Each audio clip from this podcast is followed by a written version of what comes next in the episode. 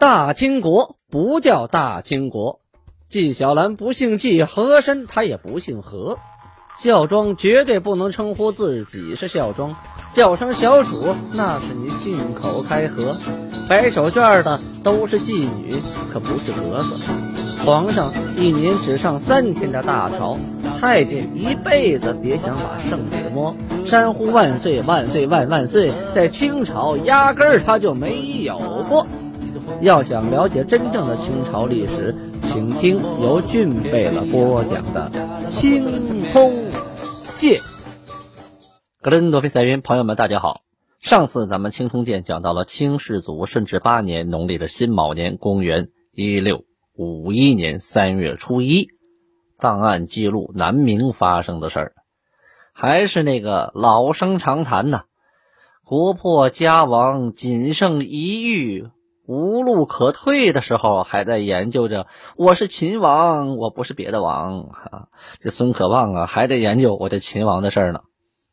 上次说到，为了护驾，孙可望派的手下贺九仪、张胜、张志明率兵五千赶到南宁。到了南宁啊，先没去看看皇帝啊安然无恙否，而是先跑到了谁那儿呢？还跑到了大学士。严启恒那个小船上来了，先拿刀架他脖子上说：“怎么地？说我们封的是不是秦王？”，这个严启恒啊，那是老奸巨猾的啊，那说话很讲究，来了一套词儿说：“啊，这个君远来迎驾，说称对方架你把刀架你脖子上这人为君，还挺客气。那废话不客气，一刀下去了。那远来迎驾，你看。”其功大矣。谁说你这功劳好大呀？朝廷岂有特恩？这是指啊，朝廷自然封秦王的事儿，肯定有这个特恩。那至于是今天有、昨天有的，还是以后再有的，那我就不知道了啊。肯定有这个特恩。那你功高莫过救驾吗？若专问此，是哎侠封也。你看，本来朝廷要封的，你跑这来拿刀逼着问给不给？你这不是要挟要挟封王吗？这不好啊。是不是？哎，哎，物乃不臣乎？你这样做，君不君，臣不臣，你这不有这不有造反的嫌疑吗？这反而就不好了，是不是呢？哎，这孙九一听，嗯，有道理，我去你的吧！咔嚓一下子，是跟我讲什么狗屁大道理啊？手起刀落，这严启恒啊，死在自己的小船当中啊，被人一脚踹到江里呀。要俊贝勒说呀，这严启恒该死啊！当然，这个历史啊，没有什么该与不该，这历史啊，没有假设啊，以评判呢也没多大意义，但是可以从中啊吸取经验。为什么要讲历史啊？其实历史的一些经验呢，不是让你照着做的，因为此一时彼一时啊，情况都变了，地域也变了，不可以把以前的方法照搬过来，那傻子的行为。那是迂腐啊，但那为什么要学历史呢？历史啊，可以使人变得更聪明，哎，可以借鉴前人啊走过的路，前人使用过的办法。那你说这个严启恒啊，国难当头，皇帝几次就说封他个秦王又能怎么着呢？可是皇帝又不能跟手底下这些大臣们啊对着干，提出来了。这些大臣呢？严启恒带头说：“这不可以啊！这姓朱的才能封一个一个字的王，每次都这么将就，最后把自己小命将就没了，把国家也将的上的没大没到大点地方了。你说你这是个忠臣吗？这不是个愚臣吗？啊！为了那些迂腐的这个条条框框，害得这个国不国，君不君，自己小命也没了。哎，送你俩字：活该！这贺九仪带着张胜、张志明和手下五千兵啊。”在船上啊，杀死了严启恒之后啊，这不过瘾，因为他们早就打探了这个阻挠封王之事啊，还有几世中刘尧珍啊、吴林、张在树，这都不能饶了他们，拿了刀开始追呀。说人呢？啊，人到哪儿去了？这一顿追杀呀，咔嚓咔嚓都给灭了，全都踹到江里喂鱼了啊。接着追杀新升上来的兵部尚书杨鼎和。一直追到昆仑关呢，这连新任的兵部尚书他们都敢追杀，你说这是来护驾的吗？用现在的话来说呀，这相当于地方派个小团长来追杀三军总司令啊，这还了得呀？这还这回啊，贺九一带着兵来了个大闹永历朝啊，折腾了一溜十三招之后，他才想起来呀，我来干啥来了啊？对，嗯，我来救驾来了，得去见见皇上了。于是呢，啊，大摇大摆，挎着刀，配着剑啊，去面见皇上。啊，五皇万岁万岁万万岁啊！三跪九叩啊！叩完了之后就说了：“皇上，这个我主孙可望，呃，是否已是秦王啊？”你看，还没离开这事儿呢。话里话外不同意我主当秦王的都咔嚓咔嚓了。现在就看您老人家同不同意了。你同意我就保着你，不同意，是不是也想跟着他们一块儿去江里啊？皇帝一看，这明显是逼宫啊！这是逼我呀，这是。逼我不能立刻就答应啊！我答应你让人瞧不起啊！再说了，当初也不是我一人拦着说不同意的呀，我也只是问大家伙的意见。哎，这个文武百官、群臣们，你们商量商量吧。咱商量，反对的那些不都咔嚓了吗？剩下这些，这商量吧。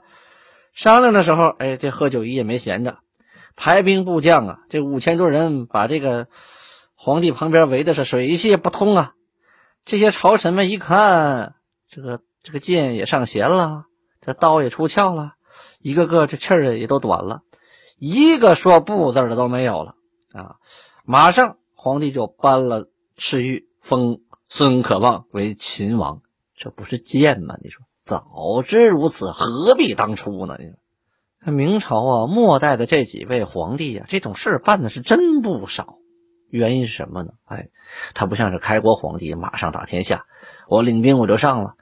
再加上那个时候呢，他政治刚建起来，还来不及腐败。你说他到了几百年以后啊，这个明朝他腐败已经根深蒂固了，人人自保，皇帝也没那能力统招天下了，兵权也也管不住了啊，钱也不多，养不住兵，这里里外外呀，就好似一个人百病缠身呐，你拿一味药是治不好的呀。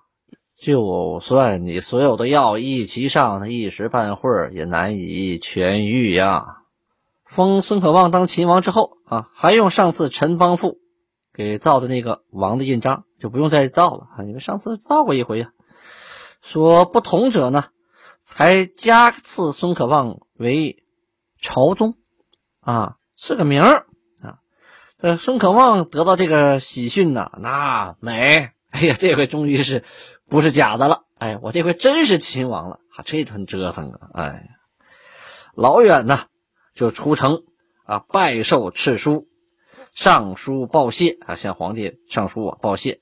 大概里边内容是说呢，秦王臣朝宗，你看不叫孙可望了，啊，叫朝宗，意思让你呀，每事都朝着宗宗教就是宗主啊，你得你还得不能忘记你主子呀，你不能过几天你当皇上了是吧？望绝奏谢，只能遥望啊，必定啊，离老远。再有一个，这爵也没有啊，皇帝都躲在船里了，哪有爵啊？这躲也是临时的，跑来跑去的。臣自入滇以来，记年而不记号啊，称帅而不称王，正欲留此大宝以待陛下之忠心，此耿耿孤忠，使之天日者也。你看表忠心的，我就是想保着皇上，但是。没这个王啊，哈，这个忠心就不好说了。再有一个，你用我给你卖命，你连个王都不封，我干你也没劲呢。我倒没有想推翻这个朱家王朝的意思，但是就我这么一个姓孙的，当上秦王了，这也是古今天下第一人呐，也做到头了，满意了，鼻涕泡都出来了，美。要说吧，这人呐，有好几种瘾，嗯，什么色瘾啊，钱瘾。啊，还有一种叫官瘾，哎，这孙可望就是这官瘾。你说打多少胜仗，挣多少钱，遇到多少美女，他不高兴。他当这个官啊，当上这个秦王，哎，这一个字儿的王还必须是秦，这他就美了，那他就高兴了。所以呢，在育人之时，就是说驾驭人啊，使用人的时候，要知道他的欲望，要投其所好。人呢，不怕有欲望，有欲望才可以有驾驭。让没欲望的人，那就无法驾驭了。具备了一家之见呢，啊，这为人处事先分清楚啊，先分析出对方的欲望在何处，你能否满足他？又能满足他多少？别画个大饼啊，吹的无丢无丢的，最后对方，哎呀，这个抱满了希望，结果你就给人家一半，你就失望了，失望了，那后果不堪设想啊！啊，好，咱们再说这个福建这边的战事啊，清军这边的福建巡抚张学胜率着水师攻占了厦门啊，这守厦门的是谁呀？是郑芝完啊，这郑芝完呢？一听说清军来了啊，去你的啊，跑吧！我打什么打？这个事情呢，从上一年的十月，上一年十月呀，这个福建巡抚张学胜啊，就派人去侦查。侦查得知啊，这郑成功带着水师抵达广东南澳，紧接着呢，要攻潮州，就留了郑芝完一个人守厦门。呀，这厦门空虚呀！所以到了今年二月。郑成功真的啊，率着水师走了的时候，啊，到了平海卫大兴所那边，这厦门的兵啊，确实实力很少啊，兵数很少。于是呢，他就跟荀道，这是荀道是个官名啊，荀道、黄树还有总兵马德公这几位一起呀，把兵凑到一块，开始偷袭厦门。而郑成功这边啊，在厦门岛负责前沿防御的。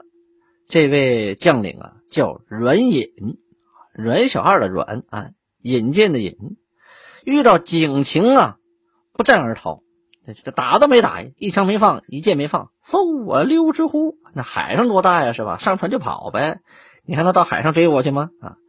郑芝完一听报告啊，报啊，说清军大举来攻，阮隐逃之夭夭，这这这这。赶紧呢，什么也没想，第一件事是席卷珍宝啊，把家里这个城里的好东西赶紧的装箱子、装兜子，能拿多少拿多少，所有人给我拿，拿完跟我走，城不要了，上船啊！整个这厦门岛本来就不大，去过厦门的都知道啊，这人声鼎沸呀，一说清军要打过来了，全乱了套了，这不战自溃呀！你主将一乱，下边能不乱吗？这清兵一登岸，发现毫无抵抗啊！可太容易了，登上厦门岛几乎是未费一兵一卒啊！这比想象的还要容易啊！原来这么容易，早知道早打了。上了岛之后啊，这兵荒马乱之中啊，郑成功的妻子董氏啊，嗯，名字叫董有姑啊，这是档案上记录的。董氏带着郑经，这郑经是郑成功的儿子啊，同时呢。怀里啊揣着神主，这神主啊就是牌位啊，这家里供的这个神主牌位。这走步啊，没有没有驴呀，没有马，没有轿子了，是说谁还管你呀？只能是一手领领着孩子呀，一手抱着这神主牌位呀，开始往跑啊，跑到海边一看，哎，郑芝丸的船还在，赶紧的上船，上船又跟他跑。这郑芝丸说了，哎哎，停停。这这这是战舰啊！你是女眷，这是那意思是我们是打仗去了，你你你不适合登登这个战舰，请夫人呢到家眷船中，而且有人服侍啊！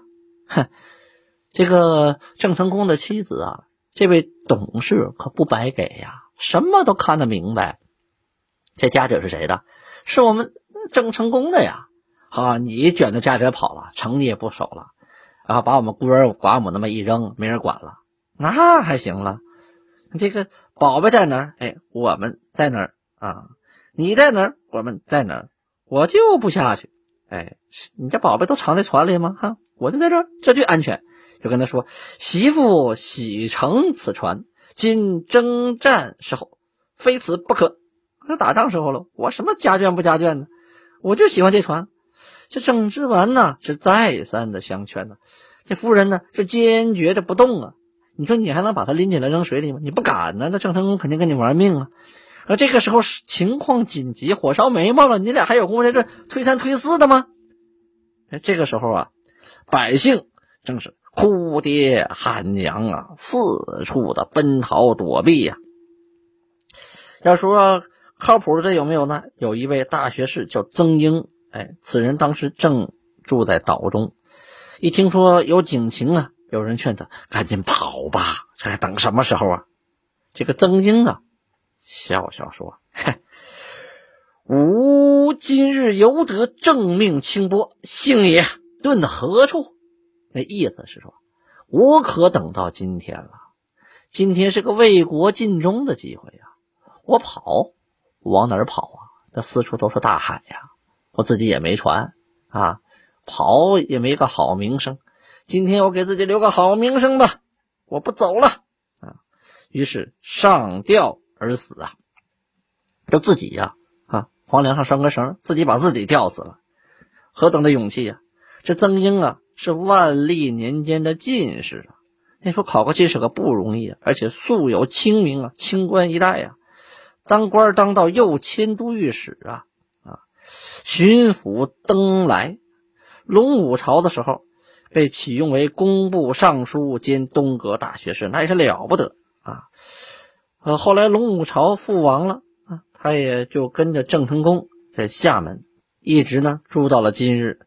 后来这事儿呢被永历朝听说了，给他追了一个。谥号叫文忠啊，文化的文，忠勇的忠，文忠。好，咱们调回头来，时间呢，平行蒙太奇切换到北京城这边。前几天说了，说这顺治帝上来以后啊，收拾多尔衮的这个党羽啊，首先收拾阿基格嘛。阿基格从外边回来，一进城就被逮起来了。他先派回来那几百人进城的全被杀了，那跟你客气。后来被幽禁起来。幽禁了还不行，光幽禁还得找茬收拾他呀。这找茬那怎么找呢？哎，你看这个茬有时候不用你找，你把他围起来，他自己在屋里坐不住啊。他狐狸尾巴一露出来，这茬就被人发现了。什么事儿呢？啊，原来阿基格呀藏了四口刀。哎，有人问了，这藏藏四口刀有嘛用啊？是吧？你在京城，你四把刀，你想你想干啥？造反？还想逃出去？这不行啊！哎，你是没想到啊，这四把刀啊，还停了三位李正王啊的职。这什么回事呢？这个幽所呀，啊，就是关着这个阿基格的地方啊，搜出了英王阿基格藏刀四口。这个搜出来以后啊，刑部没有上奏，仅仅把这事儿报告给和硕训亲王。谁？满达海、端重亲王伯洛、敬谨亲王尼堪。现在这三位亲王基本上这个权力是相当的大呀。必定嘛啊，这个国家这么大，你靠一个顺治小皇帝，你摆弄不明白的啊，还得靠三位亲王。这三位亲王基本就是李政的三位大亲王啊。这三位亲王没把这事儿往上交，他们这个和阿基格还是有一定交情的。这交上去了，这事儿可大可小啊。呃，就把这个刀呢交给了御前的包衣，这包衣就是家奴的意思啊。昂邦，这人叫昂邦，给收起来。后来这事儿就传到了顺治帝耳朵里了，就下了狱。这阿基格已经被废了，被废了还藏兵器，这是何意呀？既然发现了收缴了，那下边的臣为何不奏闻呢？这是他最生气的，这事儿你们知道不让我知道，这还了得？这么大的事儿啊！于是呢，就定下边这些人明显是啊，叫寻辟，就是徇私庇护，应当治罪。于是开各王大臣会议，议定殉亲王等等等等。明知道阿基格啊有这四把刀，而且这四把刀是干什么用的？哎，这里才说出来，这四把刀啊，是给手底下这三百女人，当时给他封呃分了三百妇人，就伺候他的，不给他封兵啊，全是女的。你女的你能干啥？你除了泄泄火，你你能把女的怎么着？能让这三百女的拿四把刀跟你拼命去吗？不可能。但是呢，他让这个四百女的排队轮班哈，用这四把刀挖地道，从他住的地方挖挖挖倒倒倒，像耗子盗洞一样。挖个地道好自己逃出去，这四百女的不敢不干呢？啊，就是排着班啊，昼夜的拿着四把刀刨地道玩。嗨 这事儿你说他能他能藏得住吗？这四百多人的嘴你怎么能关得住啊？说不准哪个就是眼线呢。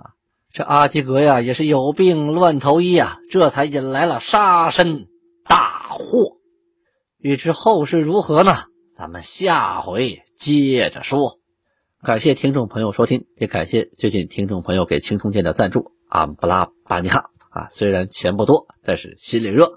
希望呃常经常收听青铜剑的观众啊，多少一个月赞助一次，不用多，一个月赞助个这个块八毛的，那就不少啊。这有的人这几年都不赞助，是什么意思？太不讲究了。